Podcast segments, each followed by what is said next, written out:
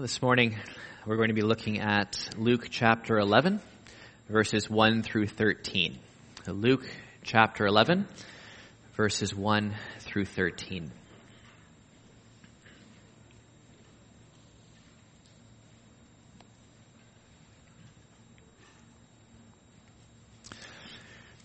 This is the Word of God.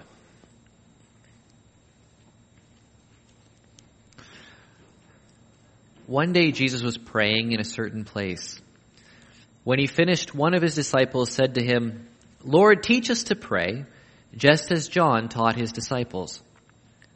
He said to them, When you pray, say, Father, hallowed be your name. Your kingdom come. Give us each day our daily bread. Forgive us our sins, for we also forgive everyone who sins against us and lead us not into temptation. Then Jesus said to them, Suppose you have a friend, and you go to him at midnight and say, Friend, lend me three loaves of bread. A friend of mine on a journey has come to me, and I have no food to offer him. And suppose the one inside answers, Don't bother me. The door is already locked, and my children and I are in bed. I can't get up and give you anything. I tell you, even though he will not get up and give you the bread because of friendship, yet because of your shameless audacity, he will surely get up and give you as much as you need. So I say to you, ask and it will be given to you. Seek and you will find. Knock and the door will be opened to you. For everyone who asks receives. The one who seeks finds and to the one who knocks, the door will be opened. Which of you fathers, if your son asks for a fish, will give him a snake instead? Or if he asks for an egg, will give him a scorpion? If you then, though you are evil, know how to give good gifts to your children, how much more will your Father in heaven give the Holy Spirit to those who ask him? Well, before we uh, consider this section in Luke's gospel about prayer, uh, let's bow together and pray.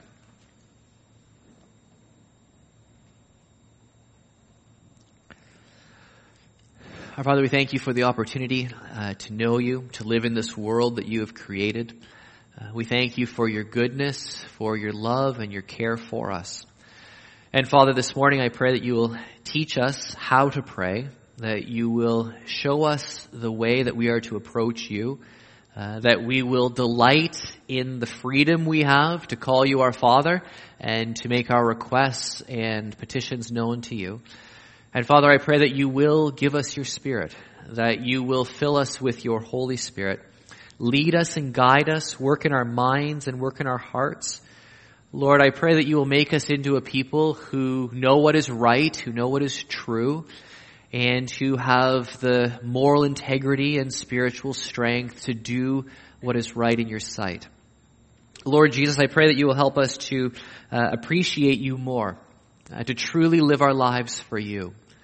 And Lord, I would ask that your Spirit will uh, minister to every heart this morning, whether uh, people have come in this morning uh, filled with excitement and joy and happiness and exuberance, or if they have come in uh, this morning with heartache, um, heaviness of spirit, Lord, you know where every one of us is. You know our emotional disposition. You know our uh, spiritual state. You even know the state of our physical health. All of these things that affect us. And so, Lord, we commit ourselves to you and we ask that you will take your truth and that you will do the work that only you can do of working in our hearts to make us like Jesus Christ. Do this for the glory of your name's sake. For we ask this in the name of our Lord and Savior, Jesus Christ. Amen.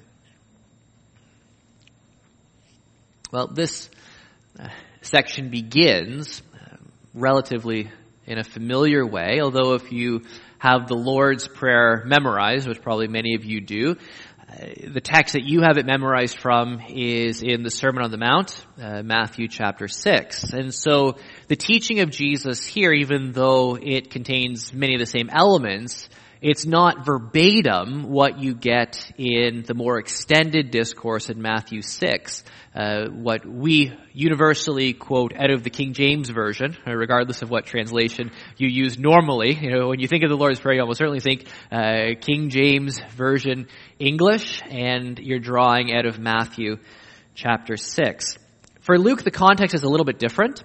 And one of the things that we should remember about Jesus as a traveling preacher, teacher, is that Jesus often would have shared roughly the same messages in different locations. And so, Lord willing, as as Dave mentioned, uh, I'm flying out uh, on Friday uh, to go down to Cuba, and then next week I'm going to be teaching a number of Cuban pastors and about the New Testament. And many of the things that I'm going to be teaching them in terms of New Testament theology are things that I've taught before uh, in many different places. And so if you even, I'm not all that important, but if you were to follow me around for a year, you know, in the different places where I'm teaching and speaking, you would hear me say many, many of the same things again and again and again and not in some sort of memorized verbatim way, but just adapting material to the context at hand. So here we have Jesus contextually not delivering the Sermon on the Mount, but Luke says Jesus is praying. And we've noticed this in Luke before that Luke places a special emphasis, far more than Matthew and Mark, the other synoptic gospel authors, on the prayer life of Jesus. Very rarely are we told what Jesus prays, but Luke very frequently tells us that Jesus is praying, or that Jesus withdraws to pray. And we've also seen through the gospel up until now that Jesus prays before pivotal moments of redemptive history. In other words, before Jesus reveals his glory more fully, or before he chooses the disciples, or before he does something that really shows people who he is, we find him bathing his life and ministry in prayer before those events. So if you read through the Gospel of Luke, and you just notice the times Luke says, Jesus was praying, and then you see what follows subsequently. Very often it's a pivotal moment in the gospel where we're told Jesus is in prayer with the Father. So we're not surprised by Luke 11 to find that Jesus is praying. But his disciples are starting to realize that what they see in Jesus is something that they need to. They begin to see that Jesus has this vibrant, rich prayer life, unlike anything they've ever seen before. I mean, this is the Son of God incarnate communicating with His Heavenly Father. And so there have never been prayers like the prayers offered by the perfect, faultless, sinless Son of God. And so the disciples hear Jesus pray. They observe how frequently he's in prayer. And so they come to him quite naturally and they recognize in God's grace, you have something that we don't have. But you have something that we need. Lord, teach us how to pray. J.C. Ryle, uh, excellent evangelical Anglican pastor, uh, prolific author and theologian from the 1800s, uh, says about this verse, he says, Happy are those who cry, Lord, teach us to pray. Happy are those who cry, Lord, teach us to pray. And so before Jesus begins to instruct his disciples about prayer, one of the questions, honestly, that goes before this is, have you ever asked Jesus to teach you how to pray? I think sometimes we just assume that there's no right or wrong way to pray. We just sort of come into the presence of God and we just start talking. We just sort of release whatever is in our heart. But interestingly enough, and I have to be careful, you know, not to, to bring over too much of Matthew into Luke's account, but in Matthew's account, in Matthew 6, Jesus begins not by teaching the people how to pray, he begins by teaching them how not to pray. So he begins his discourse on prayer by saying, and when you pray, do not be like the Pharisees. When you pray, do not be like the pagans. When you pray, do not be like those who think they'll be heard because of their many words. Do not be like those who stand praying at the street corners to be seen by men. And so there are wrong ways of approaching prayer. And so we need to ask, Lord, teach me to pray. This is part of a recognition that naturally, because of the sinful nature of our hearts, we don't know how to do anything right when it comes to our relationship with God. And so we need to pray, Lord, I don't even know what I'm doing here. Teach me how to pray. Teach me to see prayer the way you have designed it. I wonder if, honestly, if many of us, many of us would say that we struggle with prayer. That prayer is a difficult thing. But I wonder if some of that can be chalked up to the fact that we're trying to do it all on our own.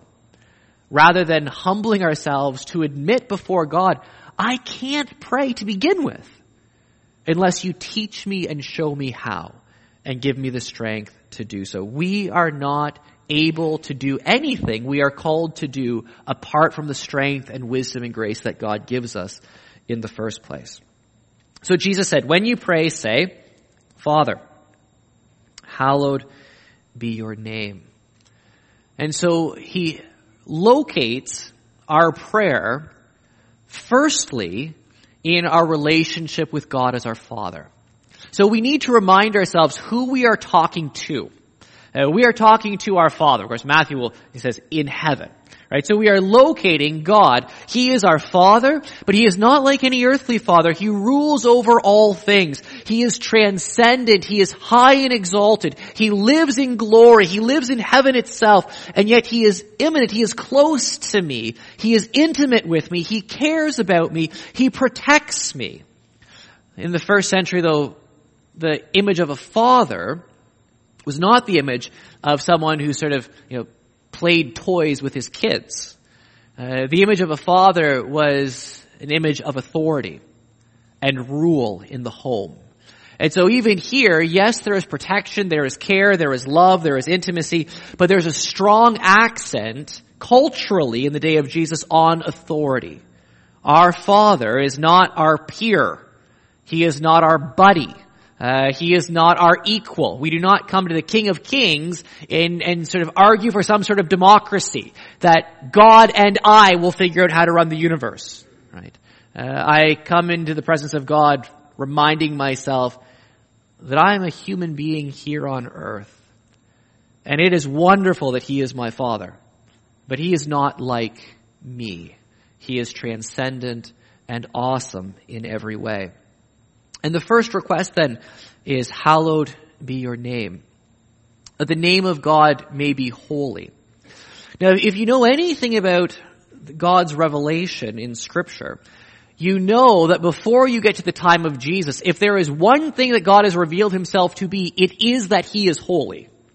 And so what we can't do is we can't imagine that in praying to God, we are giving him more holiness than he already has. Or we can't possibly imagine that we're supposed to pray that God will increase in holiness because He can't. He is maximally holy. He is morally perfect, but He is also set apart. He is in a category all by Himself. There is none like Him. And so we come into the presence of God and we're saying, hallowed be your name. We can't be asking for a change in His character. That is, he, he can't actually change in his holiness. He is already perfectly holy. So when we're asking that his name be hallowed, we are really asking for a change in us. We are asking for a change in this world. We are asking for insight to be able to recognize who God intrinsically is. We don't increase His holiness. He can't improve His holiness, but we can grow in our appreciation of His holiness. We can come to understand more and more what it means for God to be a holy God. And we should grieve as the prophets in Israel grieved that God's holiness is spurned by the world. And so when we pray, Lord, may your name be holy, we are praying, Lord, may your name be treated as holy as it really is. Help me to understand what it means for you to be holy. Do not let your name be trampled in unholiness here in this world anymore. Your kingdom come. We want God's reign to be made manifest. Uh, we want to see the fruit of God's reign here in this world. Of course, in Matthew also, you know, we'll pray uh, that the Lord's will will be done uh, on earth as it is in heaven, or rather in Matthew's uh, recording, uh, Jesus also teaches that the Lord's will will be done on earth as it is to heaven. Now these things very clearly show you that when you begin to pray to God, it's not necessarily that this is supposed to be repeated verbatim, but what it is saying is that this is how you approach God structurally. It's not a rubric or a template, you know, that you're just supposed to go on autopilot with, but it is showing you that when you pray to God, there are certain priorities that you are to align your prayer priorities with. And notice that none of them really start with you. Now, this is not about what I want. This is not about what I need even. This is about God. And so when Jesus prays and when he teaches his disciples how to pray, he begins by orienting all of their prayers around God our relationship with God, the holiness of God, the kingdom of God, the will of God. In other words, prayer is profoundly a spiritual exercise in relating to God and in asking to see God reveal himself to the world. But it's all about God. It's not about my health. It's not about my bank account. It's not about my success. It's about God. And so even in prayer, one of the things that Jesus is teaching us, I think sort of implicitly or tacitly here, is that we really are prone to pray selfishly. One of the things that James says, amongst other things, one thing he says about prayer is, you do not have because you do not ask. Right? Which is uh, pretty indicative of the importance of prayer. Sometimes we don't have things, we just haven't asked God for them. Then he goes on, but when you ask, you do not receive. Why?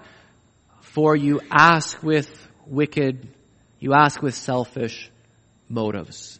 In other words, you want to use God to give you things to make your life more comfortable. And James even says, some of you, you're, you're like people committing adultery. Uh, you're asking God to bless you with things so that you can just spend them on the world. That you'll take all the blessings of God for your own selfish ambition and pleasure. He says, no wonder God doesn't answer your prayer. Here, Jesus teaches us prayer is to revolve around God, His name, His kingdom, and His will. So then when we come to praying, give us each day our daily bread, we have already subsumed our personal requests under the all-encompassing sovereignty purpose and plan of God. So that when I pray, Lord, give me what I need for today, I have already submitted myself, as Jesus does in Gethsemane, nevertheless not my will, but your will be done. In other words, if I care supremely about God's name and God's holiness and God's kingdom and God's will, then even as many of our brothers and sisters throughout history, and many of our brothers and sisters, we must never forget this, that this very day, there are brothers and sisters in, the, in Jesus Christ in this world who will die for their testimony for Jesus. That will happen today. And, in shifting time zones, it has already happened today. July 10th, 2016, there have been people who have lost their lives for their testimony and faithfulness to Jesus Christ. That has happened. And it continues to happen hour by hour throughout this day. You pray and you say, Lord, even if it's martyrdom, your name, your will, your kingdom. And after that, you say, Lord, give me what I need. I need bread. I need food. If it's your will that my life be sustained throughout today. Give me what I need. But I've already submitted what I think I need to what you know I need. And I've already submitted my will to yours. Your kingdom, your will, not mine.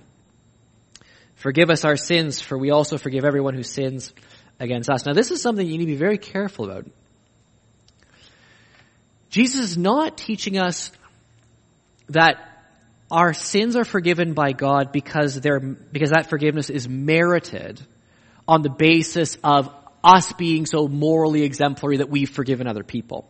In other words, this is not works righteousness smuggled in. But it is something, by analogy, Jesus is saying, when we pray, we should be able to say to God, the same way that I forgive other people who sin against me, That's how I want you to treat me. Not, I haven't earned forgiveness, but notice that I forgive sins. If I can forgive people who sin against me, Lord, then please you in your mercy and grace forgive me too. This is very bold. Again, it is not merit, it is not works righteousness, but it is saying that if we have received the grace and the forgiveness of God, we will be so radically transformed that we will be a forgiving people. We will forgive as the Lord has forgiven us. And so that in our lives, our practice should be such that if God treated us in terms of forgiveness the way we treat other people, we should be fine. But if we withhold forgiveness, if we nurture grudges, if we refuse to truly forgive people from the heart, then what Jesus is saying is, why would you expect God to do for you what you refuse to do for other people? In other words, it becomes hypocritical to pray, Lord, forgive me, and then to turn around and refuse to forgive the person who has sinned against me. And lead us not into temptation. Keep us from sin. Here's one of those reminders. And this is in some ways very discouraging, but also very liberating. Your strength is too small. So, Lord, don't let me go there. Because there are places where I'm just not, I'm just not able, I'm not up for it. I'm not good enough. Lord, you know my profound weaknesses. Hedge me in. Keep me safe. Lead me not into temptation. You know where it's safe for me to be and where it's not safe for me. Lord, keep me in that safe zone by your grace. Let me not presume on my own strength. Be careful if you think you stand lest you fall. Help me not to presume on my own strength. Help me not to be foolish. Lord, you know what's best. Guide and direct my steps. Keep me safe. Keep me close to you. Prone to wander. Lord, I feel it. And if you don't actually feel it, then you won't really have any heart when you pray this. But if you feel that, Lord, prone to wander, Lord, I feel it, prone to leave the God I love. Here's my heart, Lord, take and seal it, seal it for thy courts above. Bind my heart to you with a chain, with a fetter. Keep me close to you. Lead me not into temptation. This is our priority structure. God, His name, His will, His kingdom, before we even begin to pray with things like forgiveness for sins. See, we are completely, completely placing our lives under Him in every way. Then Jesus said to them, suppose you have a friend and you go to him at midnight and say, friend, lend me three loaves of bread. A friend of mine on a journey has come to me and I have no food to offer him. And suppose the one inside answers, don't bother me. The door is already locked and my children and I are in bed. I can't get up and give you anything. I tell you, even though he will not get up and give the bread because of friendship, yet because of your shameless audacity, he will surely get up and give you as much as you need.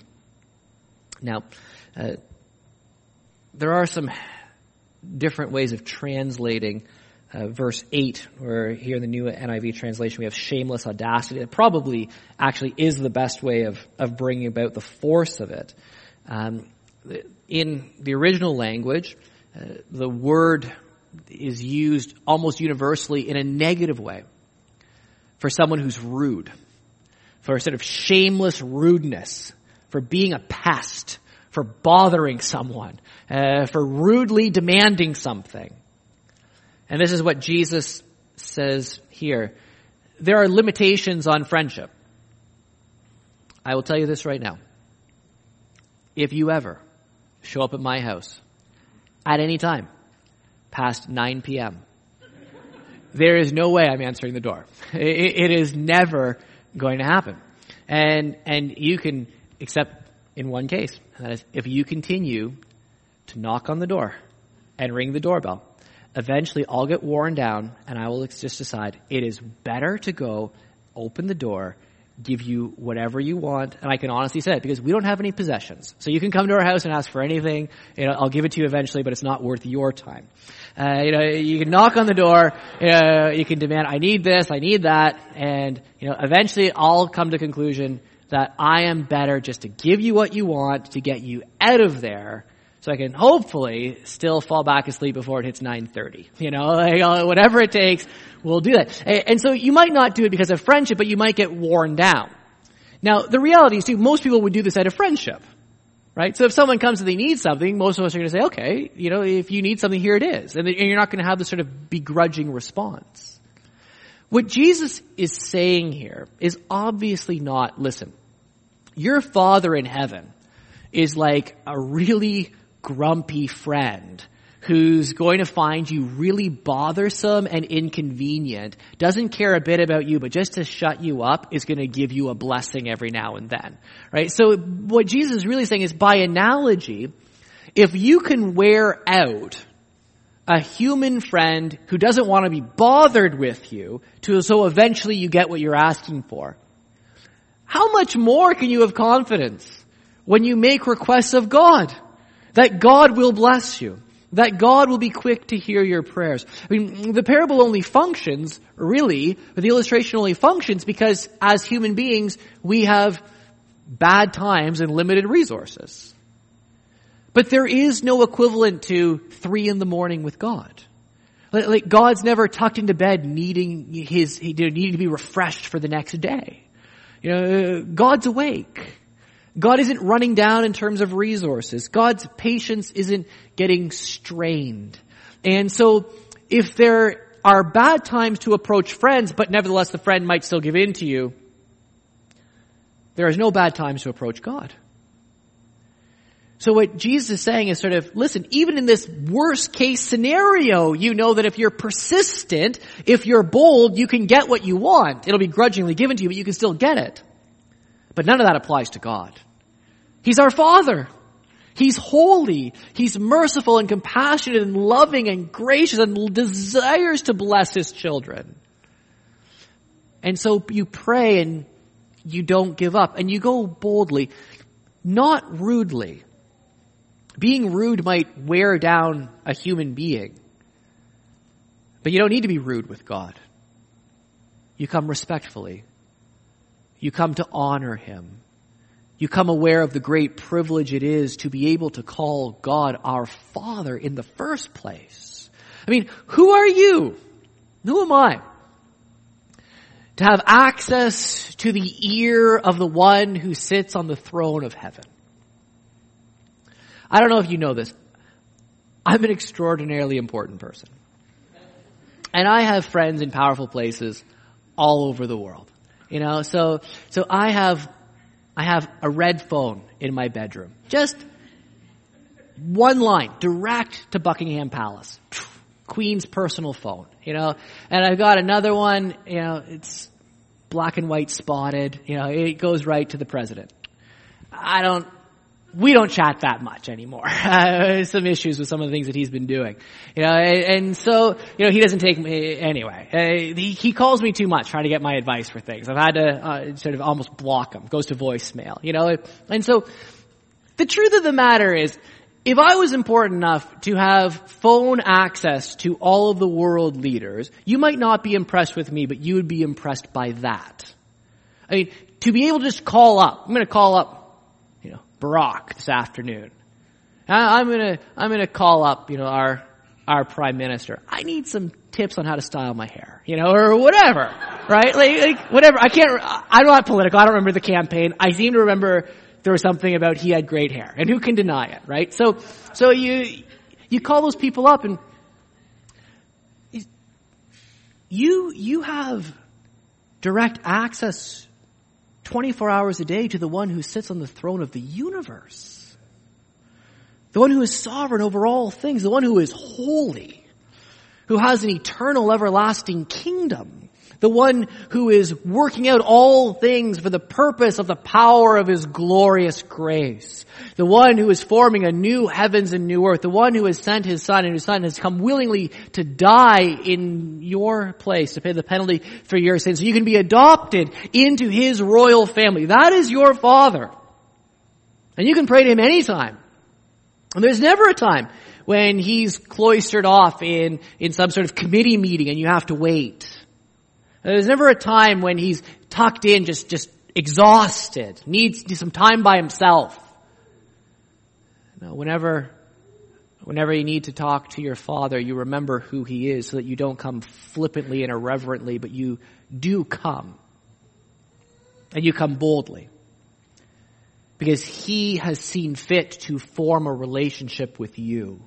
And that's the thing you must always remember. We, we are not religious in the sense of us figuring out a way to cultivate a right relationship with God. We do not build a ladder from my life to God's life, from earth to heaven. We only have a relationship with God because He has come down to us. Uh, because he has acted to reach down to us. Uh, there is a ladder from, you know, connecting heaven and earth, but it comes down from above. It's never built up from here. And so the very fact that we call him our father is proof positive. He wants this. We could not have this if it wasn't for his initiative in the first place. And the sovereign work of his grace in our hearts and lives in this world. And so, we say, yeah, man, rudeness will wear down a begrudging friend. But if that's the case, how much more should we be emboldened in prayer to God? So because of that, I say, ask and it will be given to you.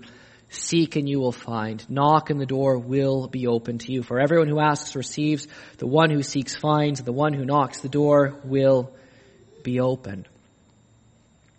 Ask seek, and knock are grammatically in the present tense, which means that these are ongoing activities. You, you, so you can't sort of wake up, say, you know, I'm going to take Saturday morning, I'm going to make a really long list of stuff, I'm going to go through it once, and then I can say I asked, you know, I knocked, and then I can retire from prayer.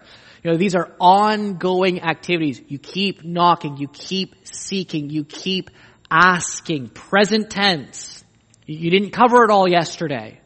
You need to keep pouring out your heart before God in fresh and ongoing ways. Now, these are verses that have often been taken sort of out of context to say, well, whatever you ask for, whatever you seek, whatever, if you knock, whatever you want, you will receive. Because it seems that Jesus is indicating that. So is this sort of the, the surefire way of triumphing over cancer? Is this the surefire way of you know, ending up with the new car in the driveway? You know, is this the, the surefire way uh, of ending up with you know fancy clothes and prestige and success and all of those sorts of things? And you could almost think that it is if you threw out everything else that the Bible says about everything right? Uh, or even if you just failed to pay attention to the immediate context, which is you have already begun learning that when you pray, prayer is not fundamentally about what you want. And everything you ask for is already submitted under God's name, God's will, and God's kingdom. And so if you think that the number one priority in God's kingdom is for you to have a Lamborghini, you need to reread the Bible. Right? You've already said, Lord, I am submitting my whole life underneath the framework of your spiritual priorities for me. So you actually know what I need. And one of the great blessings of God is sometimes He doesn't give us what we ask for. Because just like as any parent knows who has children of any age, children often, often think that what they absolutely need is the last thing they should have. Uh, parents know that there are many times when to actually do good to that child, you have to say no to their request. And there are times too where, you know, the child might ask for a cookie and what you really know they need to do is to eat the broccoli. And so not only for the child, did they not get the cookie, which is obviously the only good they can imagine, you know, but you failed to give them the cookie and then you gave them broccoli. What kind of horrible moral monster are you? You know, like, like no wonder they throw a tantrum. I mean, like the cookie is obviously good. The broccoli is obviously awful. They asked for the cookie. You gave them broccoli. You're a terrible parent. And some of your children might actually tell you that, you know, uh, depending on uh, the context. The reality is we are very, very much like spiritual toddlers far too often. And we are sure that what we really need is this. More comfort. More temporal material prosperity, security, etc. But what God knows is that what we really need is a little less of that. Because our heart's already getting too caught up with material creature comforts in this world. God already knows that we need a little bit less success because our pride and ego is so swollen already that far from more success, what we really need is our pretensions to be pricked and our bubbles to be popped a little bit. Come back down to earth. And so when we pray, when we ask, when we seek, when we knock, it's all contextualized to the framework of God. You're the one who matters. You know what I need. And I've already submitted that your will be done on heaven as it is on earth, even if it's not exactly what I would like right now, or even what I think is wise right now. You are the Father. I am the child. You will dispose of things as is best. So what is it that the Father will give us? Which of you fathers, if your son asks for a fish, will give him a snake instead, or if he asks for an egg, will give him a scorpion? If you then, this is, this is one of these just phrases in the Bible. So you get so much, so much richness just sort of smuggled in for free. You know, if you, fathers, if you know how to give gifts, even though you're wicked, you know, it just, just sort of just adds that. You know, like, don't forget, before you go running off thinking, yeah, you know, I do know how to give good gifts. I'm a pretty good guy. Says, listen, you might be able to give, give good gifts, but don't forget, you're evil. Like, you need a savior.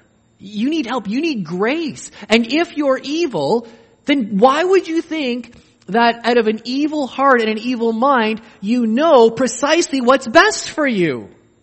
Like, wouldn't you think that if you're someone who's sinful, if you're someone who's evil, that perhaps the way you assess your needs, the things that you ask for, maybe that's not really what's best because you're fundamentally messed up.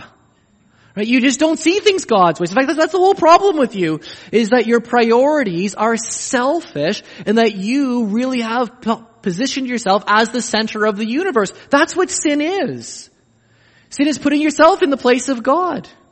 Sin is denying the right of God and usurping His place and arrogating to yourself all the privileges that really only properly belong to Him. And so, this is a great check on my asking in the first place. Lord, I realize I'm evil. And so I submit all of my requests to you in your grace. Because I frankly don't actually know what I need. If you then, though you are evil, know how to give good gifts to your children, how much more will your Father in heaven give the Holy Spirit to those who ask Him? Very interesting this. Luke records that Jesus says specifically, what's the good gift? The good gift is the Holy Spirit. Now why is that such a good gift? And, and this is, this is maybe a diagnostic. I mean, are you more excited that if you ask and seek and knock, God will give you the Holy Spirit? Are you more excited by that than if the text really did mean? If you just went home and prayed, then tomorrow morning you'd wake up and there'd be a sports car in the driveway. Like, do you actually care more that what Jesus says is you will get the Holy Spirit? And you go, oh man, all that, that health and wealth, that sounded pretty good. And then I get to the end and it's the Holy Spirit. It's kind of an anticlimax. And you would never be so crass as to say that because you know it's not the right thing to say. But do you feel it? Do you, do you feel that tension, that pull? What, what if it really did mean all the health and wealth you wanted? Would you prefer that that's what it meant? Or would you actually truly before God in your heart of hearts prefer that it means the Holy Spirit? Well, regardless of what you want, it is the Spirit that is the good gift. And why is it such a good gift? Well, for one, because it's, it's the Spirit of God Himself, right? And this is climactically, in terms of salvation history, this happens on the day of Pentecost after the ascension of Jesus Christ, after his death and resurrection, when the Holy Spirit is poured out in fulfillment of all the Old Testament promises that God's Spirit would one day be poured out on all of his covenant community. And it's a great fulfillment of prophecy. But even more than that, there is also, uh, it's very personal. That we can walk with the Spirit. We can be in step with the Spirit. The Spirit can lead us. The Spirit can open our minds to understand Scripture, to understand God's Word. And if you understand God's Word, then you know uh, that many, many times uh, Scripture is compared to silver and gold. And and this, the truth of this book, it's always ranked as more valuable than all of the wealth the world provides. Like, do you believe that? And so you look at people who wear themselves out to, to get rich, to, to have a nicer car or a bigger house or, you know, a more expensive vacation or whatever. They wear themselves out for more money. And this is better than money. And so actually if you want real wealth and real treasure, then you need the Holy Spirit because the Holy Spirit's the only one who can teach you the meaning of this book. And so it is the greatest gift of all possible gifts when it comes to wealth because it's real riches. Our Father gives us what we need to have genuine riches in His Word. The Holy Spirit is necessary for us to have victory over sin. The Holy Spirit is necessary for us to walk in a way which is pleasing and honoring to God. The Holy Spirit is necessary for the production of things that really are more valuable than money, like love and joy and peace, patience, kindness. You, you can probably, probably know the verse that I'm working through, right? You, you can finish it on your own. How many people have, have strong bodies and incredible wealth and they're absolutely miserable? In despair, no purpose, no point, no love, no peace. The Holy Spirit is the one that we need. He is the one who allows us to actually live life the way we were designed to live in fellowship with God through Jesus. And so there is no greater gift than the Holy Spirit. There isn't. Because He is poured out in response to what Jesus Christ has done for us in providing atonement for our sins on the cross, in triumphing over death through His resurrection. That's why the Spirit is poured out after Jesus has ascended to the right hand of the Father. And that's who we live by. We live by the Spirit in this world is absolutely essential for us to know our Father. In many ways, then, prayer truly does show the desires of our heart. What you pray about, what you care about, what you pour out before God really shows what's in your heart. And if your prayers revolve around sort of the things of this world, that's because your desires and your priorities and your concerns are bound up with the things of this world. That's why you pray about them. If it's your wealth and health and, and all the rest, that's, that's because that's what you really value the most. But if you pray about God and His name and kingdom and will and all those things, it's because that's your priority. That the world will be reached with the gospel of Jesus Christ. That's your priority. That the church will grow in holiness. That's your priority. That, that the Lord's Spirit will, will blow through you know, this city and that there will be a great awakening where people actually come to know Jesus as their Lord and Savior. Eh, is that what you pray for? If you because that's what you care about. That's your desire. That's your priority. So what you pray to your Father really shows what you actually care about. And you can work out your own implication if you're just not someone who prays at all. Or very, very rarely. See? We come to Jesus and say, Lord, teach me to pray because we don't know how. Okay? So that's the first, is that you say, I don't know how to pray. Good. That's the first step. Okay? But the Lord can teach you. By His Spirit. And if we learn to pray, learning from Jesus' words, if we learn to pray according to His priority structure, you know what will happen? What will happen is that over time, the priorities of your heart will be reoriented. Over time, you will actually learn how to pray. Not by following a template, but because the priorities of Jesus actually will become your priorities. And so when the disciples say, teach us how to pray, Jesus doesn't just give them words, He gives them a whole systematic approach which will revolutionize their hearts if they actually follow up with it. So you go home and you learn to pray with the Word of God open in front of you, seeing how Jesus taught you. And you pray that way, and you pray that way, and you pray that way until all of a sudden it becomes second nature. Why? Because it's second nature. It's a new nature created in you by God to respond to Him the way He has taught you to do. Well, may God in His grace make us a church that prays. Whether it's July 31st or January 31st or whatever the day is, you know, we can pray to God. And that's what we need to be. We need to, we do need to be a praying people, but praying in a God honoring way and not just asking God to do what we want, to rubber stamp our agenda, to bring about what we think is best. It's, I think it's, I think this could be really exciting. I, this, this could change families. This could change hearts. This could change your life. This could change the church. Praying properly and biblically, literally, by God's grace, could change the world. And so let's learn to pray as Jesus taught us. I'm going to ask our musicians to come and lead us uh, in a closing song.